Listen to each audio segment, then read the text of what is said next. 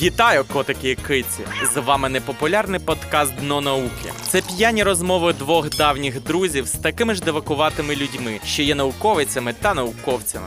У гості ми запрошуємо тих, хто популяризує науку, не покладаючи членників тіла, і тих, хто так чи інакше був дотичний до днів науки. Дно Дно, дніще. дно науки. Е, Привіт, котики і киці. З вами не е, всеславний, да? подкаст Дно науки. Не Е, широкославний. Не широкославний подкаст Дно науки, і як завжди, його ведучі, володарка всіх грецьких, мальтійських і фінських ембріонів. І Ольга Малюта, і я, патофізіолог Сергій Гончаров. Е, Оля, ну нам треба зізнатись слухачам, що чотири попередніх е, епізоди були записані до повномасштабного вторгнення. Так склалося неочікувано. А цей вже після. Ну, це так, е, таймлайн, щоб ми зорієнтувалися. І І пройшло вже 132 чи 3 дні війни. Як я вчора розмовляв з Олею, боже, з Юлією Безвершенко, і вона сказала: у мене досі лютий. І я з нею згоден. Я вже не можу рахувати ні дні, ні місяці, нічого. Е, як твої справи? І на це питання е, стало відповідати неймовірно важко. Тому я люблю казати норм. І це є розшифровка ненавиджу орків, русню і москалів. Як, як ти? Е, За це треба випити. Наша русофобія завжди недостатня. Як я. Е, знаєш, е, я ходжу до психотерапевта вже рік, і я їй нещодавно зізнався, що кожного разу, коли мене хтось питає, навіть до повномасштабного вторгнення, в принципі, коли мене хтось питає, як в мене справа, я завжди кажу добре. По дефолту, бо коли я у своїй матері питаю, як у неї справи, вона завжди каже: ну так собі. Хоча, ну, якби це так собі, це типа хорошо. Тепер вона мене питає спочатку перший раз, як справи, я кажу, нормально, вона, а по-справжньому. Ось, так що, в принципі, нормально, а якщо по-справжньому, то не очень. Ось е, дивне відчуття. Е, жити під час історичних подій, глобальних, не прикольно, а бути, ну, може, не зовсім в епіцентрі, але десь поруч з цими подіями взагалі супер неприкольно. Ну, це вже дуже часто звучить, що жити да, при історичних подіях. І е, мене найбільше, що вкурлювало перший тиждень війни. Це дуже дивно звучить. Я така думала: блін, в свої 36 років я вже думала, що я вже відстояла всі майдани, відбула всяку цю хуйню.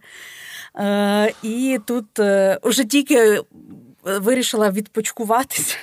Якось е, да. Ні, Толя, е, я так розумію, що це тільки початок. Пробач. Е, окей, що, що ми п'ємо? Давай.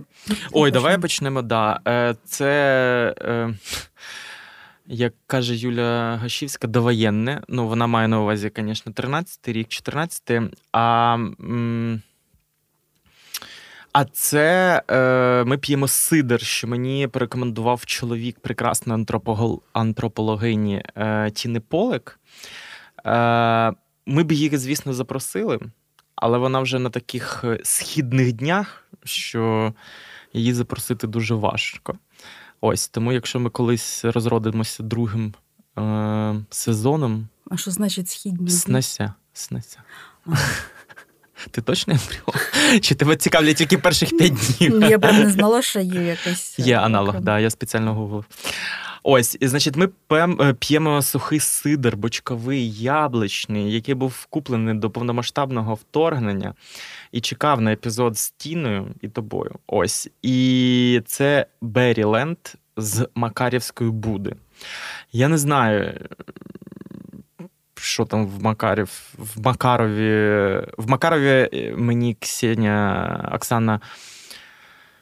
Михайлюк. казала, що тільки якісь там певні райони Макарова були окуповані. А от що з Макарівською буде, я не знаю. І ще, ще живе це виробництво, я теж не знаю. Але в мене п'ять пляшок стояло, я так купив одразу. Але насправді три з них, ой, Чотири, да.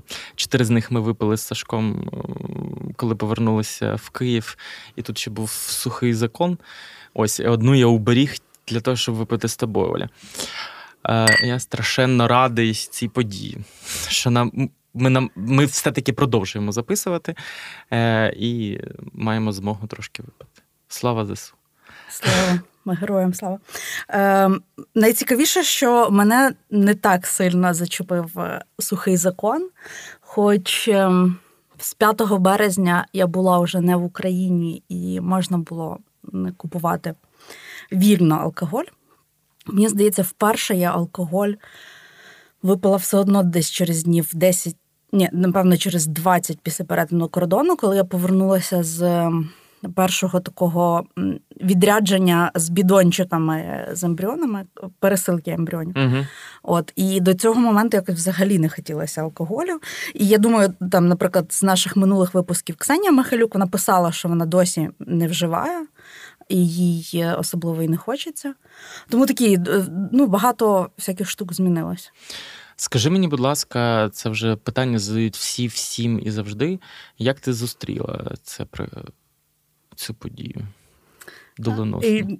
Я проспала перші вибухи, звісно, бо я дуже пізно лягла, ми готували до відправки вже деякі ембріони і дюари. Тобто до такої, ви готувалися до евакуації. Угу.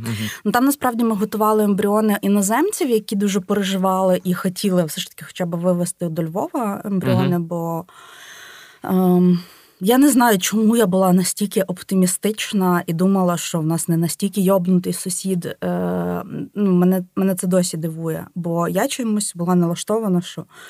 Нічого не от, наприклад, там е, Олімпіада закінчилась, 22 числа нічого не почалося, ну, значить, і не почнеться.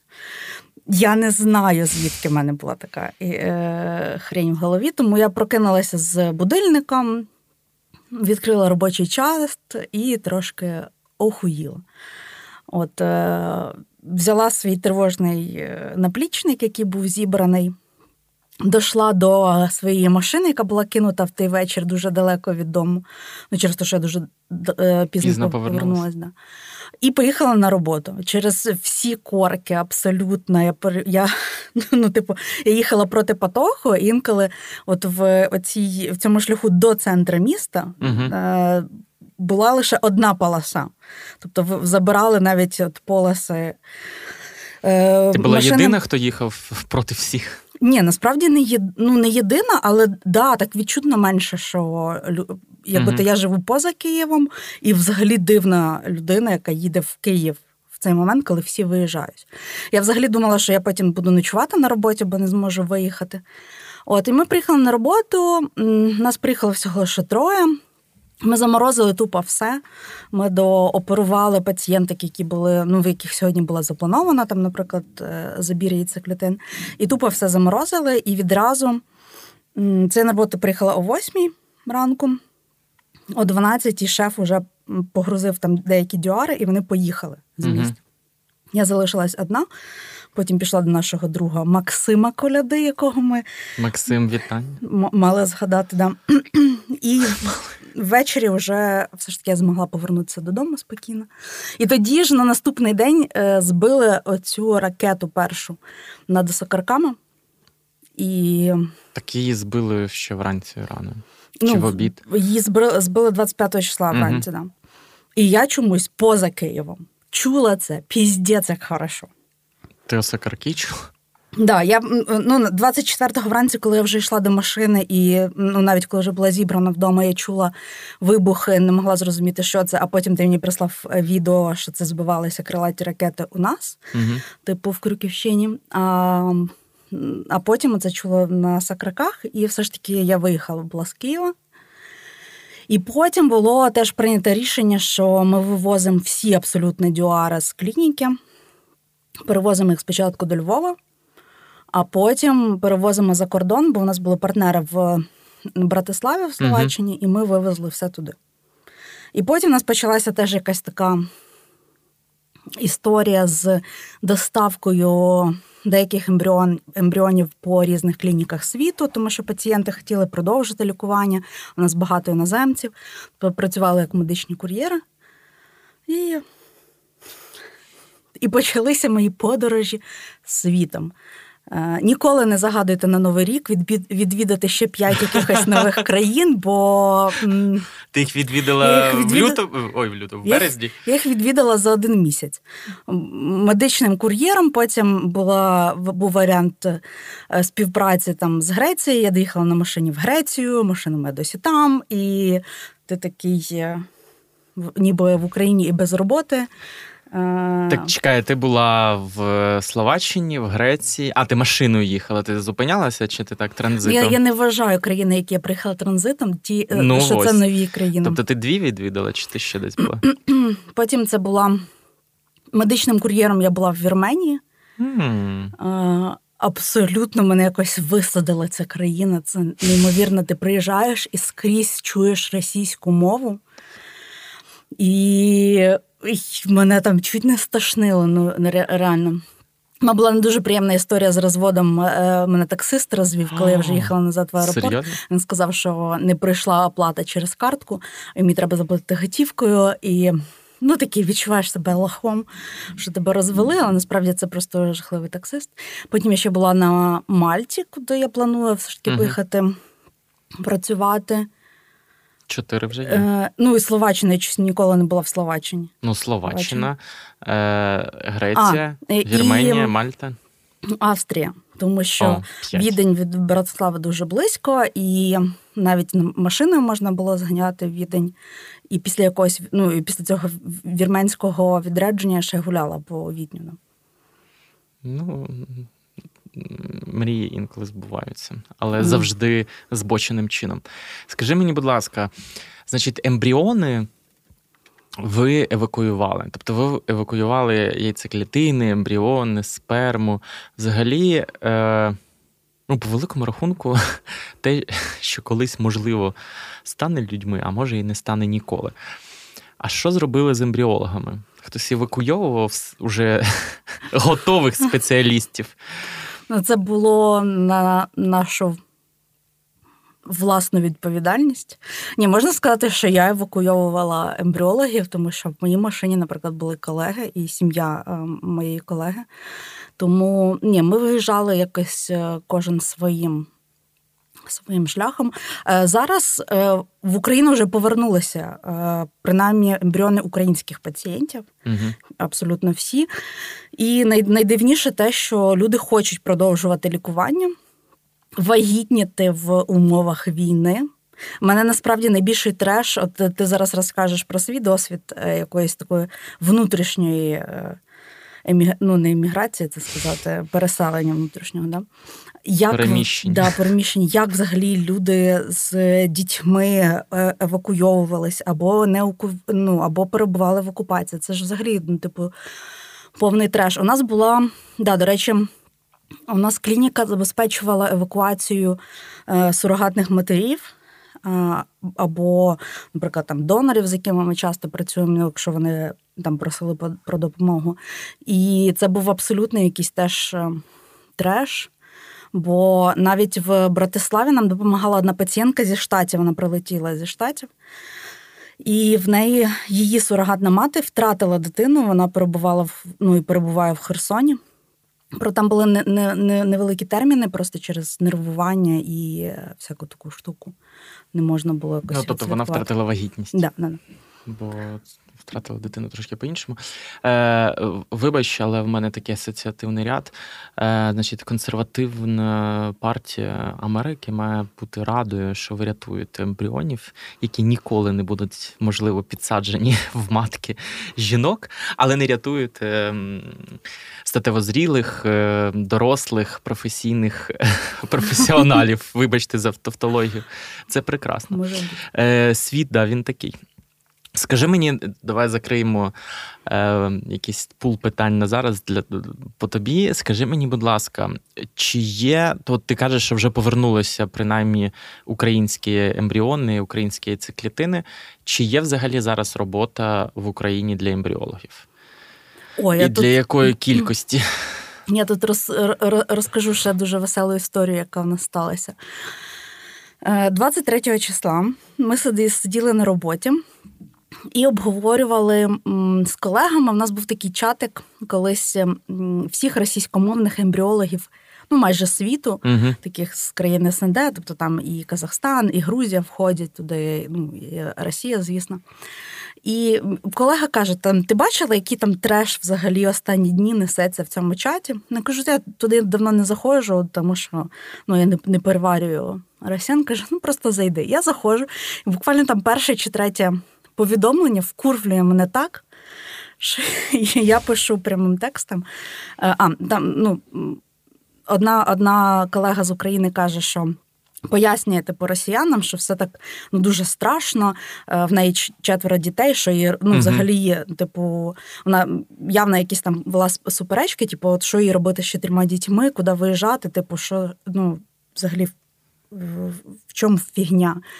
І один ембріолог е, з Росії каже: так так, Оля, приїжджай до мене там куди-то, не знаю, в Новосибірськ чи що. Ми там знайдемо тобі роботу. Ну, ти можеш бути з сім'єю. І я так, бо каже, бо якщо е, війська українські не від, не відійдуть від ЛНР і ДЛНР, то поймі, всіх сотрут в порошок, нікого не пожаліють. І я просто читаю це, це повідомлення і пишу: ахуєть, ідіть нахуй. Просто я передба... я передбачила це, мені здається, лейтмотив е, цієї ну, війни. Це важко було не передбачити. Да, легендарна фраза. Ну, і я видалилася з цього чатику, а там далі понеслося. Mm-hmm. Там, типу, от, получи москаль своє. Це якісь, ну, типу, mm-hmm. росіяни кажуть, що бачиш, тут нервні якісь. Ну, і одна колега, ну, на щастя, вона пояснила, що це певна така нетактовність про ну.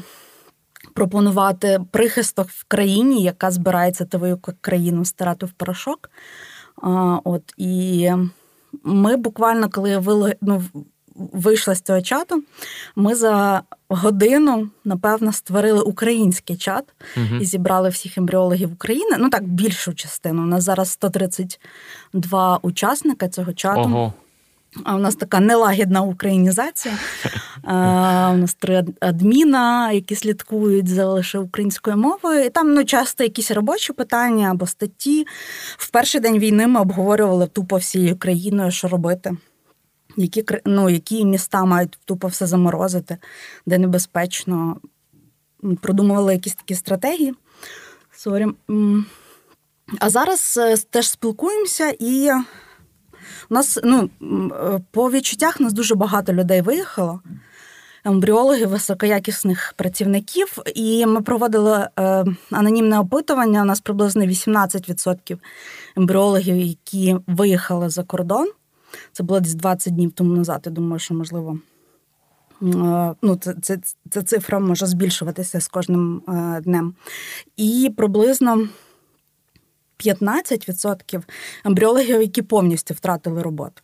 Ну навіть ті, які в Україні досі працюють, зарплатня все одно це абсолютно не та, що ти отримував колись. От Тому ну, це відсотків 40 ембріологів зараз не працюють в Україні. І певний відсоток взагалі не завжди вже поїхав. Ну, тобто на певний період часу. Ну, тобто я... вони не повернуться там на наступний день після перемоги. Я думаю, да. Ну зазвичай ти, коли виїжджаєш, ти підписуєш якийсь мінімальний контракт на рік, а багато хто асимілюється, абсолютно. Ну, типу, я впевнена. Ні, це зрозуміло. З приводу зарплатні, е, тут вчора у мене на роботі була дискусія, якщо це можна так назвати. Е, скажи мені, будь ласка, ну тобто, ми ж я працюю в НАН, і по факту це державна установа, хоч і самоврядна, і нам продовжили платити зарплатню якщо це можна назвати зарплатнею, е, навіть на форс-мажорні обставини. Скажи мені, будь ласка, чи е, твоя думка, а потім твій досвід?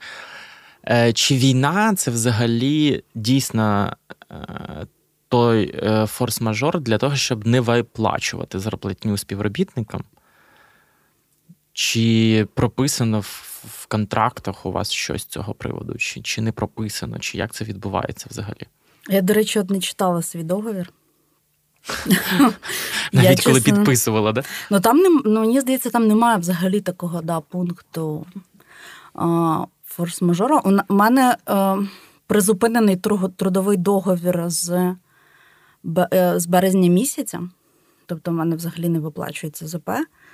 Е, і це така, о, мені здається, інколи це адекватно, тому що якщо ми говоримо про якийсь там малий середній бізнес, е, інколи вони не зможуть покрити навіть там якусь мінімальну зарплатню і вижити в цих умовах. Але з іншої сторони, є така певна і переоцінка роботодавців працівниками. І вона якась дуже дуже показова, тому що ти можеш не отримувати ЗП навіть за якусь роботу, яку ти робиш через те, просто через те, що ти її не можеш не зробити. Ну, У мене є якісь такі штуки. Ну, я так розумію, що ти евакуйовувала ембріони, тому що ти мусила це зробити.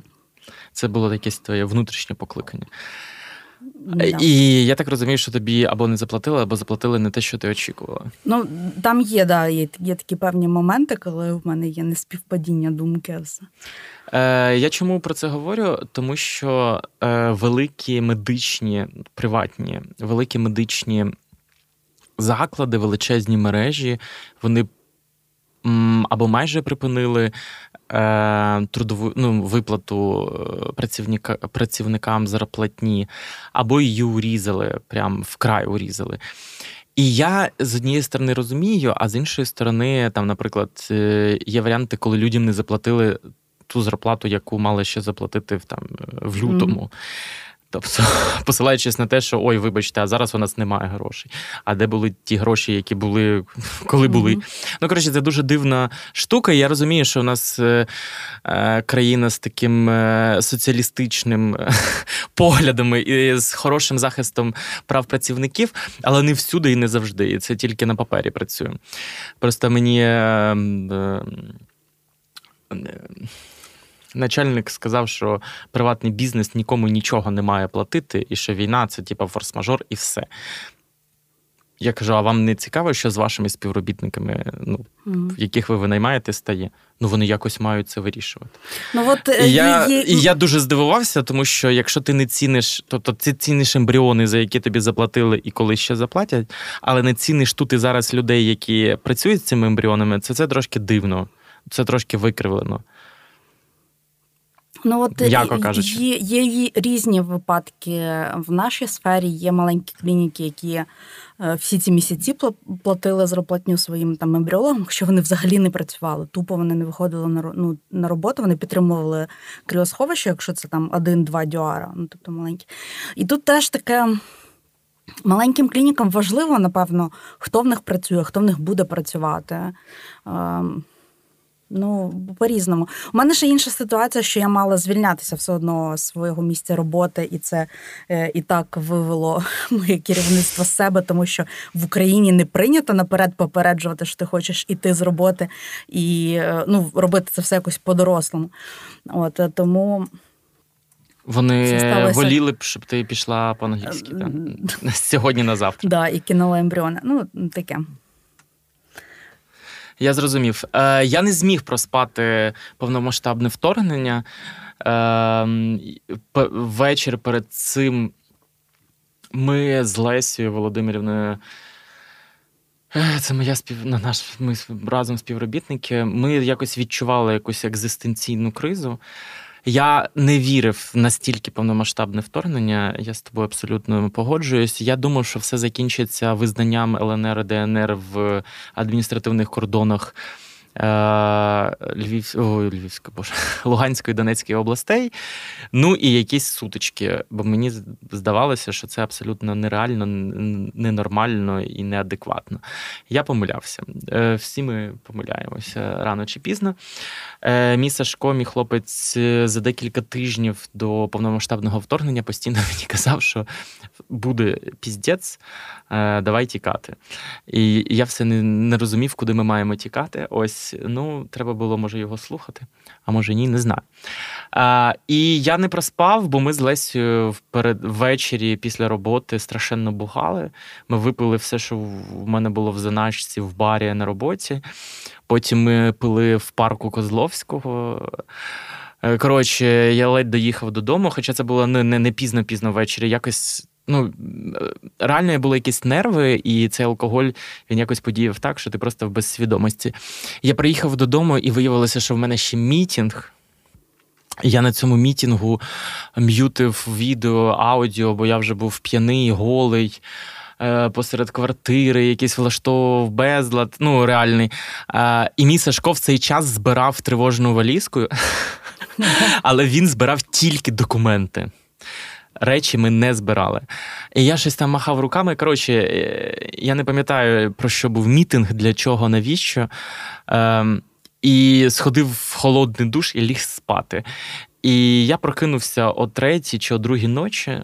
Е, напився води, напився НПЗП е, і просто слухав подкасти, бо я вже заснути не міг, і я все це чув через навушники і не одразу зрозумів. І я абсолютно був без якимось безпорадним, бо я не розумів, що робити. Ми живемо на п'ятому спитому поверсі, на лівому березі. Е, перед нами весь правий берег, як на долоні, все чутно, все видно. Е, сирени поруч не чутно, але чутно чужі. І Сашко збирав свою валізку вже з речами, а я просто сидів і скролив новини і постійно казав: мені дзвонити батькам чи ні? А він відповідав: ну, нехай посплять. І вони реально спали, вони нічого не чули. Хоча у нас е, є з в Коростені є легенда, що ну. Що якщо щось буде відбуватися, то Коростень буде однією з перших мішеней, бо там великий залізничний вузол. Ну він був не перший, він був другою мішенью цього разу. Ось, і ми були в Києві довго. Е, ми ходили в ці укриття. Їх багато, бо це ми живемо в соцмісті, це одразу за Русанівкою. Е, їх багато, бо це реально будувалось в Радянському Союзі, і вони є дуже хороше обладнані, є погано обладнані, різні. Ми вже побували в усіх. І е, мені норм. А в мого Сашка е, він не може знаходитися з чужими людьми, е, які дивно виглядають, дивно пахнуть і в дивному стані довгий час. А в Києві ж немає. Є початок сирени, немає uh-huh. кінця. Тоді ще не було ніяких аплікушок, взагалі нічого не було. Вона або постійно звучить і постійний вибух, або нічого. І ми випадково купили квитки випадково у Львів. І в той, в ту п'ятницю, яка була. В ту в ту п'ятницю вже е, не працював в жоден з мостів. Ми на лівому березі живемо. По ним не можна було йти пішки, не можна було їхати на машині, не працювало метро. І єдине, про що ми мріяли, це про е, вокзал Дарниця і поїхати там або на міській електричці, або на чомусь в Київпас. На Київпас. У нас квиток був там на 22 чи на 23 ночі вечора. І е, ми таки поїхали, і вже був було страшно на Дарниці. Ці чоловіки, які проведжають жінок з дітьми, і ті плачуть. І ми приїхали, і ми, е, як кажу, у нас є дві стратегії: або ми чекаємо потяг свій, або ми влазимо в евакуаційні і займаємо чиєсь місце. Ми з Сашком вирішили чекати, і потім стало зрозуміло, що ми не дочекаємося взагалі. І Ми ледь виїхали, виїхали у Львів, і там нас е, рятувала Таня Омельченка зі своєю е, сестрою Людмилою. Таня Омельченка нам малює, намалювала не малює, намалювала обкладинку цього подкасту. Так що давай за неї вип'ємо. І ми три місяці провели у Львові. Ось така у мене історія в прекрасному залізничному районі е, на вулиці Виговській з прекрасним парком Виговського і з Книлівським парком, з пташками, з котами, з дітьми, з неляканими дітьми, які практично не чули вибухів. І я страшенно радий, що є люди, є території, є громади, які не бачили війни і не чули, майже її не чули, але відчули її на собі. Це круто і класно. Хтось з українців е, має бути більш психічно здоровим. Е, І я вкотре, е, вкотре зрозумів, що ну, нам вдалося вижити просто протягом всієї історії, тільки тому, що ми дуже великі і нас дуже багато. Все. Вибачте, але ну ми, звісно, максимально йобнуті. Да, Ми готові помирати за країну.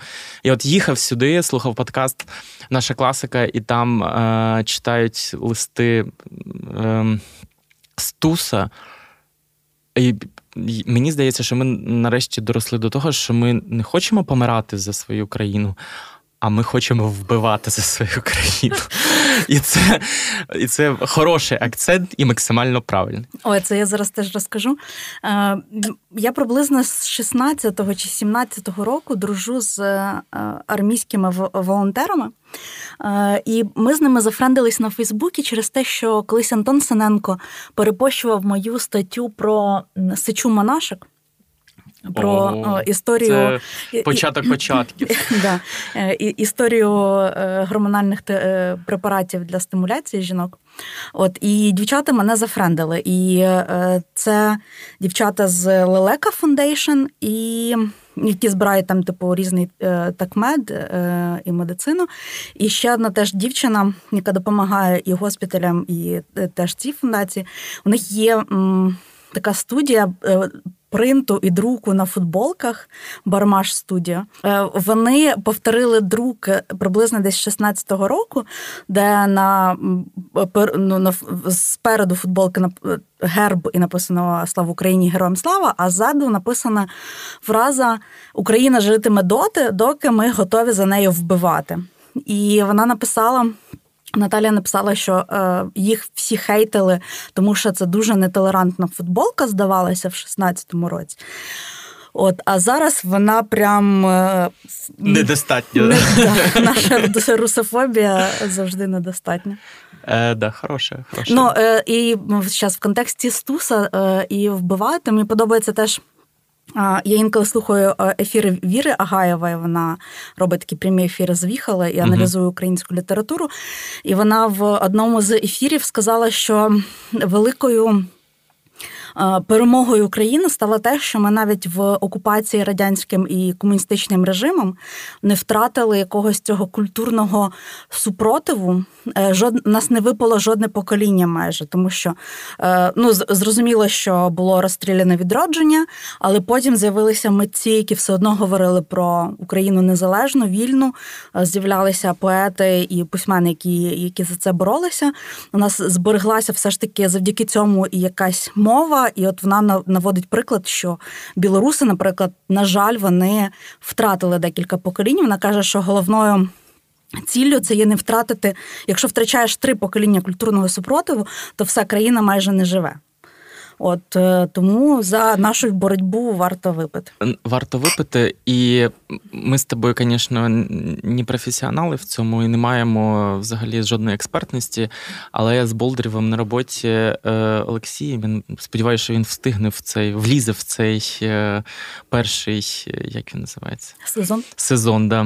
Ми вже мріємо по другий. Я. Ми з ним говорили. Тобто я досі не розумію, як нам вдалося зберегти мову і культуру. Куцо, погано, можливо, не таку фантастичну, хоча насправді вона фантастична. Для мене це супер загадка. Як на такій величезній території збереглося щось максимально однорідне і при тому розрізнене. Це ну, якийсь суперфеномен. Можливо, я не правий. І дійсно в мене немає експертності. Тут тут би нам е, Тіна Полик допомогла, треба її якось закликати е, через Вернацького. Ось е, через ноосферу. І це дуже велике питання. От Я не розумію, чому там Дніпро не стало е, перешкодою, і у нас там окремо немає Слобожанщини з одним не то, що говором, а мовою. І там, я не знаю. А чому поліські ліси? Нас там не з білорус. Ну, зрозуміло, там Полісся українське і білоруське розділене болотами, і це страшніше, ніж Дніпро.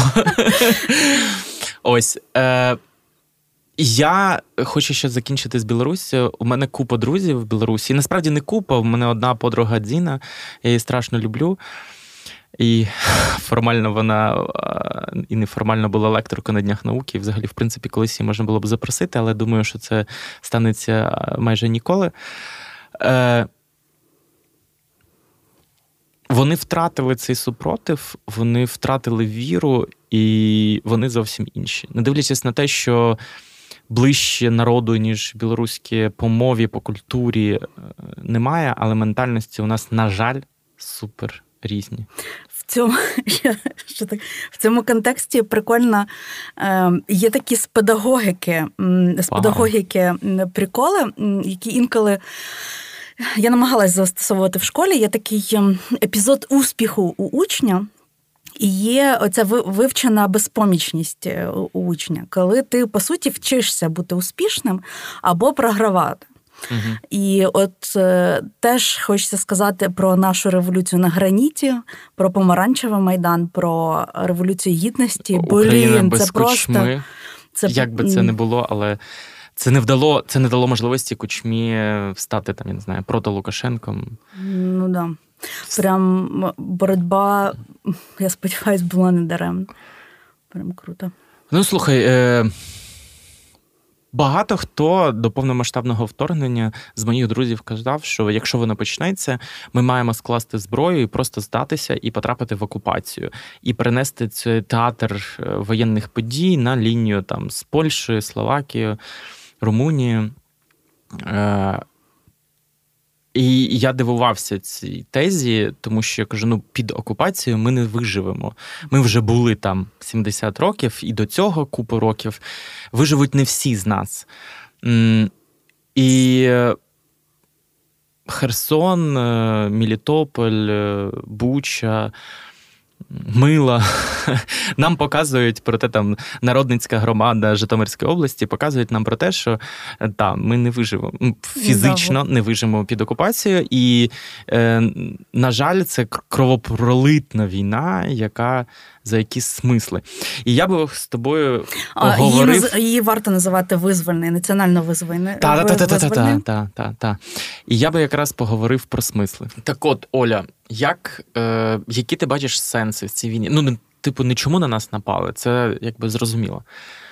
Е, Для нас. Навіщо ми обороняємося, навіщо ми відбиваємо ці території там, людей? За що ми боремося? Оце національна визвольна боротьба. Для який сенс ти в це вкладаєш? Як ти. Ні, ну як просто як ти думаєш? Я тебе як ембріолога ж питаю, а не історика, археолога. Тебе. Щоб робити українських дітей. Щоб робити українських дітей. Круто. Е, Ну, дивися, я з тобою абсолютно погоджуюся. Давай ти почни, е, ти мені відкриєш що таке сенси, бо це для для мене занадто за за розумно. Думаєш? Щось на розумно. Ну, Я е, тут хочу процитувати президента, якби це дивно не було. Він казав, що ми боремося не за територію, а за людей. І я би розширив це поняття. Е, Звісно, там жодного сантиметру нікому ніколи нікуди не можна віддавати, прощати, все потрібно повернути, всіх людей потрібно повернути е, мінімальними втратами. Я страшенно радий, е, теж я не експерт, але якщо слухати адекватних експертів, страшенно радий залужному, що він робить так, щоб ми мали мінімальні втрати, хоча ми не знаємо наших втрат, але здогадуємося. І я взагалі вважаю, що це про сенси. про... Про цей приславутий якийсь там, я не знаю, європейський вибір, про те, щоб люди в цій країні почувалися себе вільно, е, про diversity, про лозунг минулого Євробачення, яке проходило в Києві. Е, тобто. Мені ось цікаво, чи там, я не знаю, праворадикали, чуваки і тьолочки, які знаходяться на передовій і захищають нас фізично, розуміють, що вони борються за ліві сенси, які прийдуть в Україну, а вони прийдуть, ну, блядь, рано чи пізно вони прийдуть. І, скоріше за все, рано. Я ось про це. Я про там декриміналізацію медичного і наукового канабісу, я про легалізацію е, партнерств одностатевих, різностатевих. Я про сурогатне материнство, коли жінка на нього йде не тому, що їй нема що їсти і чим годувати своїх дітей, а тому, що вона хоче комусь допомогти. Я там про усиновлення і там про адекватне ставлення до домашніх тварин. Я про це. Тобто, по факту, ми, ми моя думка, ми воюємо як країна. Я не воюю, звісно. Е, за сенс, за за майбутнє, яке воно просто е, фізично неосязаємо. Це як е, казав е, Тімоті Снайдер. Зараз це мій улюблений історик американський, бо і читаю його книжку Шлях до несвободи. Він описує. Чому все так погано, і описує історичні події, починаючи з 10 квітня 2010 року. Вау. Е, найцікавіше, що я в деталях пам'ятаю цей день, 10 квітня 2010 року. Е, бо це день Смоленської катастрофи, коли росіяни а, збили так. Е, літак з Качинським і з всією польською елітою на борту. Вони їздили в Смоленськ такі в пам'ятні дати після Катині, коли Катин це така збродня Катинська, е, розстріл е, вищого військового офіцерського офіцерського складу да, Польщі е, росіянами. Це теж в момент, коли. Польщу окупували і комуністичні сили, і нацистські сили. І він починає звідти цей весь початок, великий початок такого руху Росії до фашизму. І він каже, що оця вся їхня Е, боротьба за. Боже, це зараз дуже дивно прозвучить, але історично і філософськи це дійсно правда. Оця боротьба міфологічна за якусь величезну цноту росіян, що це така дуже е, праведна е, церковна країна, де неможливі одностатеві взагалі ніякі ні стосунки, господи, ніякі цивільні партнерства і ніякі шлюби. Ти що? І все є таке, і, і всі ці штуки є злом. Бо це вкладається в їхню е, філософію фашистську. Е, і як е, і він проводить взагалі цей шлях всієї там розпропаганди, то явно ми боремося не за це. Да, І я сподіваюся, що прийдуть все ж таки такі якісь цінності більш ліві. І ой, ну це це питання. Дивися, Європа, в якій панують ці всі цінності, зараз вона веде себе, ну, хоче, ну так здається, що трошки по-імпотентськи. Е, вони дивуються, чому Україна ще досі стоїть. Вони, можливо, би і віддали би Україну за вартість бензину трошки нижчу, е, ніж зараз. Ну, можливо, можливо, ми створимо якісь свої е, внутрішні українські цінності, коли у нас не буде оцього е, ніколи не щоб не от це знаєш гасло там «Нєт війні, ніколи знову. А перетвориться це все ж таки на якесь гасло завжди бути готовим до війни. Ні, ну... І паралельно от якісь право бути собою кожній людині і якесь е, право на свободу. У нас є приклад такої країни, не зовсім нам е, чуждої. Це Ізраїль. Ізраїль, да. Ми маємо стати, е, на жаль, чи на щастя, Ізраїлем посеред Європи величезним, який завжди має бути на поготові з максимальним diversity. Просто і мені подобається в ембріологічному плані, тому що в Ізраїлі дозволені абсолютно всі е, ембріотехнології. У них дозволене генетичне тестування, у них дозволена е, перевірка там на якісь одиничні гени і відбір ембріонів такі, які ти хочеш. У них дозволені програми сурогатного материнства, в них є програми заморозки сперми військовим. Е, можливо, я, от, до речі, не перевіряла її циклітин для військових е, дівчат. Да. Слухай, вони втратили стільки свого народу. Що вони готові зробити все, щоб безкінечно його ембріологія взагалі в принципі. і репродуктологія принципі існує тому, що в якомусь далекому 62-му році е, єврейський е, лікар. Е, хотів подолати ну, оця програма збільшення людей після Голокосту. В них це як національна ідея. Можливо, в Україні стане така ідея, тому що це дійсний геноцид, і треба буде щось з цим робити. От і це Бруно Люненфельд, який е, вперше використав е, такі препарати для стимуляції гормональних жінок. Е, можливо, це колись е, дасть поштовх для розвитку ембріології України і. У нас дійсно існують програми заморозки сперми бійців. Єдине це відсутність законодавчої бази, як потім цю сперму використовувати. Якщо військовий є в офіційному шлюбі, то його дружині нададуть право скористатися такою спермою якщо він не в офіційному шлюбі. е, і не вказано ніяке ім'я партнерки, які би дозволили використання цього матеріалу, то не факт, що це буде дієво. Чи врятує Дарвін партнера? Ну от. Е...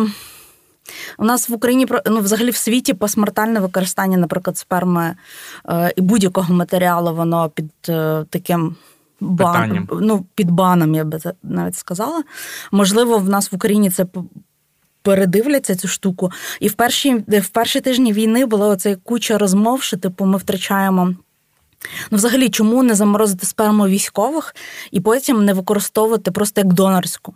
Ну, є да, чому ні? є типу дофіга е, жінок, які би е, та зра... Нас були навіть до повномасштабного вторгнення. Нас були пацієнтки, які питали: а у вас є, наприклад, е, в банку сперми сперма саме бійців, які пішли в АТО? Це вже було.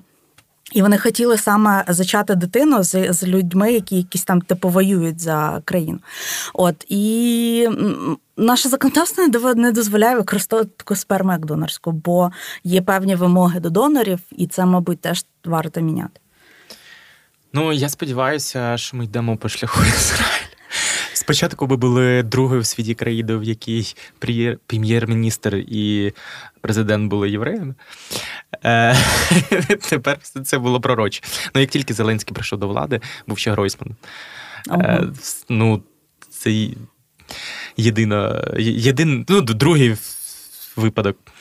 Е, спочатку прем'єр-міністрами Ізраїля були киянки і кияни, а тепер е, навпаки. Ну таке, е, це фан-факт. Скажи мені, будь ласка, чи задумувалась ти, ну ось ти вже трохи розказала про аналіз, хто поїхав з ембріології, хто залишився, скільки вас, хто деякі отримав контракти, ти сама милишся на Мальту. Я тобі страшенно заздрю білою, білими заздрощами. Скажи мені, будь ласка, е, що от з наукою буде? Дивилася якісь інтерв'ю, якісь власті мущих, що вони нам говорять? Тобто, по великому рахунку, ця війна, ми в ній переможемо. Питання, якою ціною і коли. Е, І так жити, як ми жили, не можна. Треба обов'язково змінюватися, треба обов'язково йти до тих свобод і не свобод, про які ми з тобою говорили, і обмежень. І як це буде відбуватися? Я, Я... Е, таким питанням не задаєшся? Чи... Я не можу говорити за науку. В нашій сфері нам потрібне відновлення авіасполучення для того, щоб репродуктологія знову запрацювала, і люди захотіли тут ну, сюди повернутися працювати. І в нас буде медичний туризм, я сподіваюся. Ну тобто, цю сферу зараз є ще всі всі шанси підняти. І, типу, я сама збираюся відразу, як тільки повернутися. Я а от з наукою... я просто, от Максим Клядан, згаданий нами товариш е, і побратим, е, скинув мені прекрасне інтерв'ю е, мін, міністра Мінцифри Фьодорова. Прикольний молодий чувак. Реально, я прям давно не дивився на міністра і так не радів. Там минулою була Оляна Супрун. І тільки і тільки в міністр освіти у нас плагіатор. Ай, ну це, це вічна біль. Таке. І прикольно, класно, його інтерв'ювали. Я Ютуб канал вже не пам'ятаю. Чуваки, які зовсім нещодавно. Ляви на джипах, здається, почали говорити українською. Це таке було дивно, але не про це. Е, Про те, в нього є візія, як треба все змінити. Там Ми маємо всі йому дякувати дії, ковід-сертифікатам, е, довідка внутрішньопереміщених осіб, все онлайн, онлайн, онлайн. І я думаю, ті, хто встигли потрапити в Європу і зрозуміти, що у нас з онлайн-сервісами все не просто набагато краще, а прям ахуєть як. Таке враження, що там їх не існує. Не існує, в принципі, так. І, значить, я от слухав його, і все хорошо, все добре, але його модель він по факту намагається. Ну, вважаю, що треба позбавити державу всіх державних активів, які є, від яких можна е, позбутися, все передати в бізнесу. А якщо це неможливо, то все одно накласти бізнес-модель на державні установи. І я трохи ахуєл, бо блядь, а як же спорт, а як же наука? Ну там не все може бути комерційним, не все може бути бізнесовим. А Освіта. А- Ну, не вся ну, освіта. освіта щ- ще я собі можу уявити, але теж не вся. І це мені дуже е, ну, прям. Ми таки прям протирічиться, при тому, що він мені абсолютно сподобався, всі його погляди, те, що він говорить, сподобалося. Але ось це. Е, і от мені прям захотілося його спитати. А ще на цьому тижні я громадянин цієї країни ходив е, з іншими науковцями на прийом до Романа Грищука. Ось, і в якийсь момент я зрозумів, що він молодший за мене. Я так трохи, е, ну, в хорошому сенсі. І от в мене прям ідея, яка в мене була вона раніше, от якщо буде другий сезон, треба от этих власть імущих якось виманить на сахар і вскрить. Ну, вскрить в хорошому сенсі цього слова. Я знаю, що ти, Оля, мало в цьому зацікавлена, але мені здається, що це було б цікаво їх з ними поговорити і послухати. І в цьому контексті е, я вчора розмовляв з прекрасною Юлією Безвершенко з західного узбережжя. А Саша, е, розкажи всім, як вона у тебе записана в книжні, в книжці. О, Боже, вона в мене записана як дівчина мрії. Ба- ба- Баришня мрії. Баришня мрії. Я, е, Я б на ній одружилася. Да. Ти проголосувала за легалізацію партнерств? Е, значить, ми з нею говорили декілька годин. Е, Перше, е, лукізм. З'являється вона по відеозв'язку, і я такий, блядь, Юля, як ти ахуєнно виглядаєш? Ну, тобто, вона зовсім не змінилася, і це прекрасно. У них вже здоровезна мала. Я ще пам'ятаю, як Юля ходила на якомусь шостому-сьомому місяці вагітності. Ось Я, я, я пам'ятаю, як ми в Феофанії бігали якийсь фанран, і А вона хіба бігала? мала ще навіть не ходила. Мала ще не вона лежала поруч да, е, на, на пільонці, і ми обіймалися. І це круто і прекрасно. І от е, ми з нею довго-довго говорили, і, і це, знаєш, було, це виглядало. Я їй так і сказав, що Юля, я тобі страшенно дякую. Це виглядало як заспокоєння. Бо я так само, як і ти, не знаю, що треба робити. Е, інколи про це задумуюсь. І... А в Юлі є візія, бо вона, А ж, Юлі- вона ж в Стенфордській програмі. Е, Ну, не тому, що вона в Стенфордській програмі, а тому, що в неї шило в жопі. Ось це якби це просто співпало. І я страшенно радий, що моє життя мене познайомило з Юлією. Я страшенно радий, що ми прожили півтора роки на одній вулиці і жодного разу не побачилися. Я страшенно радий, що в неї є візія. І я спокійний, е, спокійний, що в неї. ну ж, Спокійний, що вона знає, що робити, і е, якщо потрібна буде допомога, я обезпечу. Ні, ну це круто, бо все ж таки якусь науку треба трошки реформувати. Е, Ну, потрібно реформувати, колосально. боже, потрібно реформувати освіту, і, і за ці три місяці війни я декілька разів сралася про зниження балу в медичні вузи, коли спочатку вони знизили до 100 балів ЗНО, а там просто ну я проходжу всі ЗНО кожного року тестові, і я їх всі Серйозно? складаю. Ну да, там ну просто ну, боже, я ж йобнута на голову, я люблю математичні всякі там Мгм, задачки, мгм. всяку таку штуку. Я їх тупо всі складаю на прохідні бали. Ну, типу, легко. Минулого року я склала математику, щоб пройти в міхмат. Ну, come on. А я Це не... при тому, що ти Ну, я книжку при- з математики відкривала останній раз в школі. Да? Ну да, мені здається, якщо людина хоча б вчиться, то вона може. І з освітою треба багато що, чого робити. І я навіть готова включитись в освіту. Я готова, ну я правда готова не в реформ, в реформуванні, я готова викладати. Я навіть зараз думаю, можливо, з вересня почати волонтерські всякі. Е, Програми для дітей з окупованих територій, або ну там, типу, які виїхали, просто хто хоче. Бо все ж таки онлайн освіта, наприклад, шкільна, ой, вона просто така просажена. Слухай, що, е, і університетська так само. Це по дуже великому рахунку профанація. Якщо мати мізки, то вона зовсім профанація. Е, я в цьому випадку згадую, я колись їздив два роки поспіль в Клюжнапоку в університет. І в них Клюжнапока вважається університетським містечком, і в них в, в цьому містечку чотири університети. Вони страшенно цьому горді. Це при тому, що на всю Румунію там їх ну там щось може є десяток, може немає. Я не знаю, як зараз. І це мене так дивувало, бо це не, не маленька країна. А потім я зрозумів, ну вони просто справжні. Просто Да. справді. Це, Окей. це при тому, що це Румунія. А, якщо не про серйозне, в мене таке є дивне питання. Ти за час е, цього повномасштабного вторгнення ти робив якусь хуйню е, життєву? Не знаю, якісь, е, якусь е, штуку, яку би, можливо, ти не зробив. е, Ми, знаєш, коли були у Львові, е, Сашко був без роботи вже достатній час. Мені затримували гроші. е, У мене проблеми з грошима. Ну, з, з, прийняттям грошей і з можливістю їх витрачати.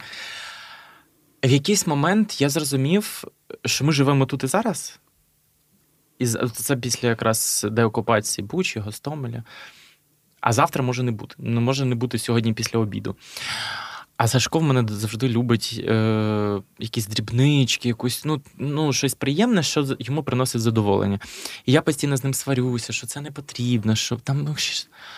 А це він мені щось дзвонить, він в якомусь магазині, каже, тут такі красиві чашечки, можна я куплю? Я кажу, можна. Він мовчить, ти приколюсь? Кажу, ні. Сашко, бери, ну, купуй всі, ще всі чашечки, всі стаканчики, всі кружечки, все на світі. Ми галузки купили всі в Львівському муніципальному е, центрі мистецтв. Ми все накупили, і е, ну, це майже все, що ми купували, воно все йшло за донати ЗСУ. Це зрозуміло. Е, я реально зрозумів, що, типа, ну, є тут і зараз. Все треба робити, намагатися робити, щоб тут і зараз було і завтра, і післязавтра, але ну, часто так не відбувається. І ось моя вже другий згадую психологиня Анжела, мене завжди питає, що ти робиш для себе. От що ти робиш для себе?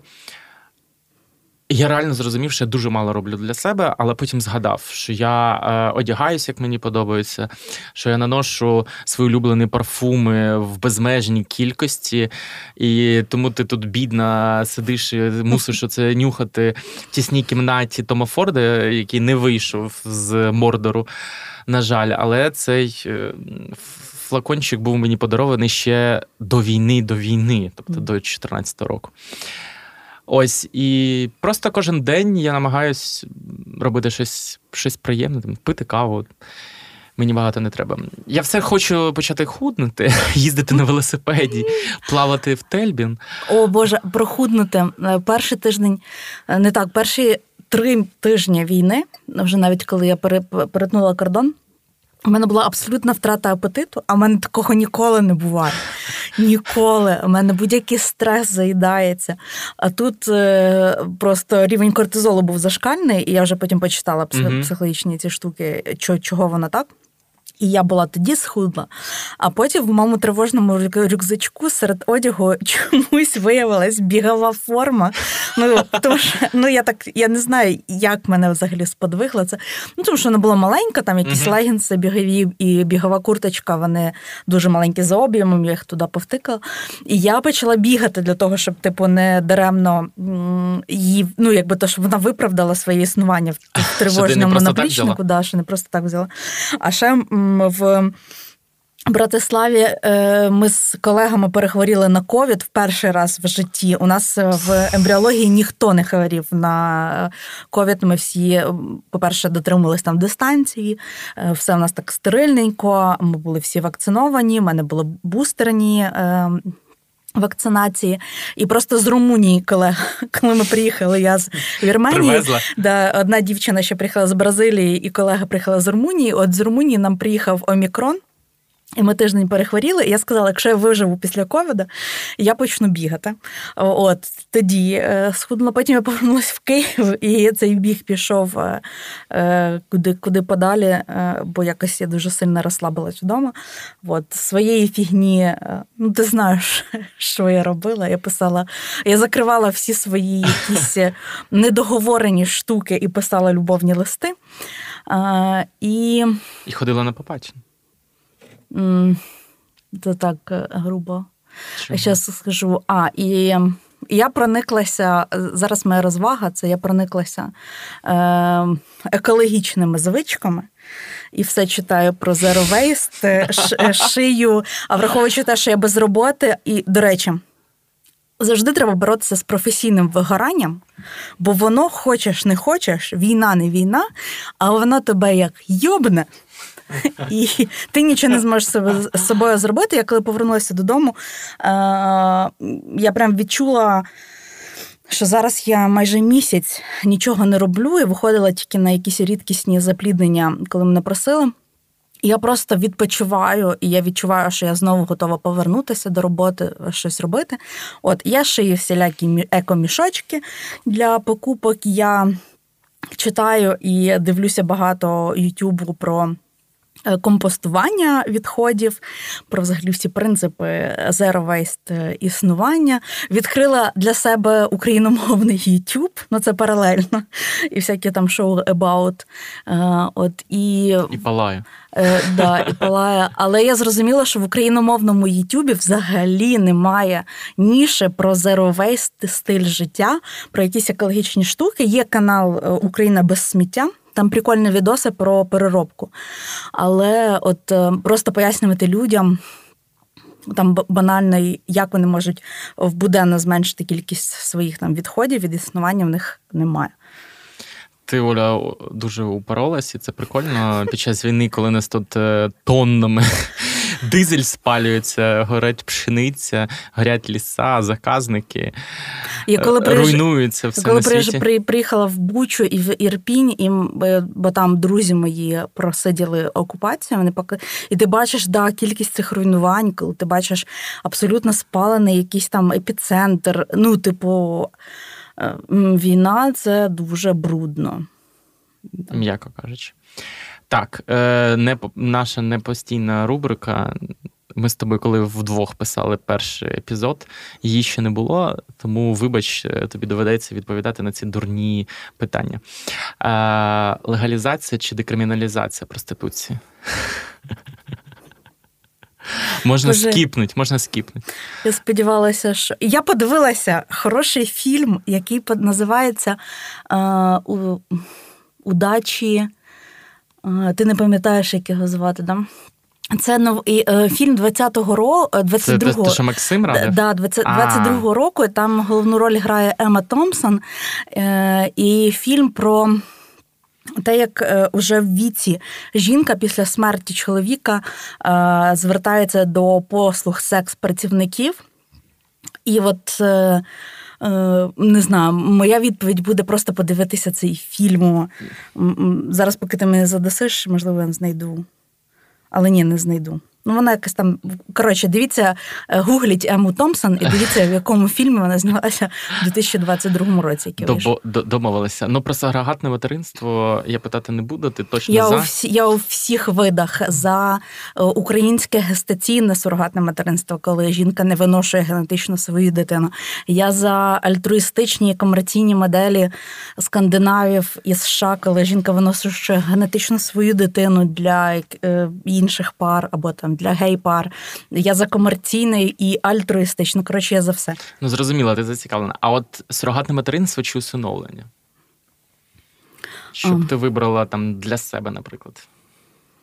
Hmm. Uh. Можеш уникнути, там, я не знаю, декількох Може... років.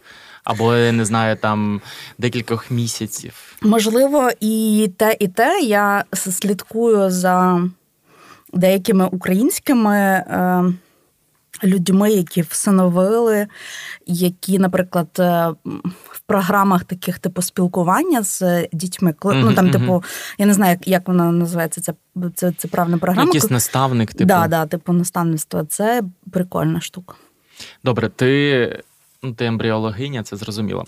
Ти за, за легалізацію цивільних партнерств. Бачите, наше питання передувало передувало е, до того, як була створена ця петиція. дивна петиція. Да? Да, я за всю легалізацію. Всього на світі, да? да. Ти феміністка? Так. Інцест? Е, ми обговорювали це з тобою в першій програмі, що інколи завдяки ембріології і донорству інцести можуть виникати в в суспільстві. Ну, ти знову відповідаєш як біолог. Да. Тобто я не виключаю генетичного інцесту, але я проти інцесту е, між е, членами сім'ї. Угу. А, Ну і нові питання навіяні Ого, війною. Боже, Ти за легальну зброю населення? О, я не Хотіла б ти мати зброю в себе вдома, наприклад? Е, От для мене це дуже важке питання. Я не копалася сильно в, в темі. Е, Ну, от ти б хотіла, от особисто ти хотіла Ні. б мати? Ні, Особисто хотіла. я е, за те, щоб платити якийсь податок і щоб мене захищали. Ну так А. платимо податок, щоб нас захищали. З іншої сторони, Але тобто прихильники і прихильниці зброї вони З іншої- хочуть, щоб мати захист від власних же співгромадян. з іншої сторони, в мене є електрошокер з собою завжди майже. Ну, це не зовсім, звісно, Ну. зброя, не таке. Як ти думаєш, е, чи обов'язкова медична служба для всіх? Для хлопчиків, дівчат? Медична чи військова? Військова, військова, вибачте. Е, так. Тобто ти вважаєш, що ми маємо тупо йти Я по ізраїльській моделі? Я би прям навіть зараз би сходила з з- Відслужила? Не то, що ну, типу, я чесно скажу, що я би, мабуть, блін, я с- цикло, і мені важко уявити, як я зі зброєю і прям на кордоні. Це, ну, типу, блін. Це, це страшно, але пройти якийсь курс підготовки і, можливо, там бути впевненим в своїх якихось силах, і, можливо, тоді мені було б стало окей. І таке народне ополчення я за швейцарську модель Угу. коли кожного року навіть є служба по два тижні, і коли ти відновлюєш навички свої. Ну тоді треба вдома мати пістолет рушницю. Ну, Тобто да. ти за легалізацію зброї Ну, да, і окей. за службу всіх. Да. Слухай, ну можна, е, ми так плавно прийшли, е, піти пройти курси тактичної медицини, наприклад. Можна піти до солом'янських котиків, які в нас підслухали наше привітання. Ось, а там я не знаю, або до колеса піти до хижняка. І прийти е, до медичну тактичну допомогу і знати, як надавати хоча б домедичну Мгм. допомогу при якихось не супер прикольних штуках. Ось. Е, І таке м, уже питання можна задавати, якісь позитивні. да, звісно. Е. Е, Це найдивніше е, питання, яке може бути: що ти зробиш після перемоги? Ух ти. Е, блін, я не буду е, оригінальним. Я підійду в Крим. Боже, як я хочу піти да, в похід в Крим. Я був за декілька місяців до окупації Криму. У нас там проходила з'їзд товариства патофізіологів в. Вже забув де. Забув де? Ну, під Ялтою. Ні, ні, ні, ні, під Ялтою там маленьке. Ось, і я там був за декілька місяців. Це був жовтий місяць, і окупація була там менше, ніж через півроку. Я хочу да, поїхати в Крим. Боже, мене мега мрія знову пройтися по цій стежці Боткіна вверх на Айпетрі, бо я пам'ятаю перший раз я не здохла там, бо я була дуже непідготовлена. От, але Ну, в Криму в 39-му році очікується тотальне повне сонячне затемнення, і це прям must have, щоб Крим був. Знову з України. Ну, я сподіваюся, що, це- що, це буде, да. що це буде швидше. Да. Ну, я вважаю, що після деокупації там Луганської, Донецької області, там Херсонської, ми просто зобов'язані туди приїхати, просто для того, щоб підтримати людей, які там були весь цей час в окупації, там, я не знаю, провести якісь науково-популярні заходи, я не знаю, там поспілкуватися, обійнятися, поплакати, випити кави, випити алкоголю. Не знаю. Провести прапори, забрати звідти прапори, ну, щось, щось, щось таке. Якась, типу, якась така штука. Е, давай рекомендації. Що, що ти порекомендуєш сьогодні? Тімоті Снайдера, ти казала, так? Е, Шлях до несвободи. Угу, чудово. І е, в контексті е, окупації і деокупації е, пораджу все ж таки перечитати книжку Я змішаю твою кров з вугіллям. Я автора не пам'ятаю від нашого формату. Я просто зараз її читаю. Я її починала читати е, минулого року. Там про Лисичанськ, Бахмут, Сєвєродонецьк. е, е, І коли е, от зараз я її дочитую, і там просто неможливо її в якомусь нормальному стані її читати. Але, Да, вона, але вона дуже рекомен- прикольна. Да, ці не гуманістичні. Я хочу порекомендувати подкаст без оголошення війни. Він про двох чуваків, які говорять зрозуміло, стисло про історичні події, які відбувалися нещодавно або давно. Ось е, не можу ручатися за їхню там суперекспертність. Там пару разів я їх ловив на деяких дивних фактах, але в принципі послухати прикольно. Е, І два офігенних подкасти: один е, Кухня Рекордс, де на Сихівській кухні три місяці у Львові не пройшли повз.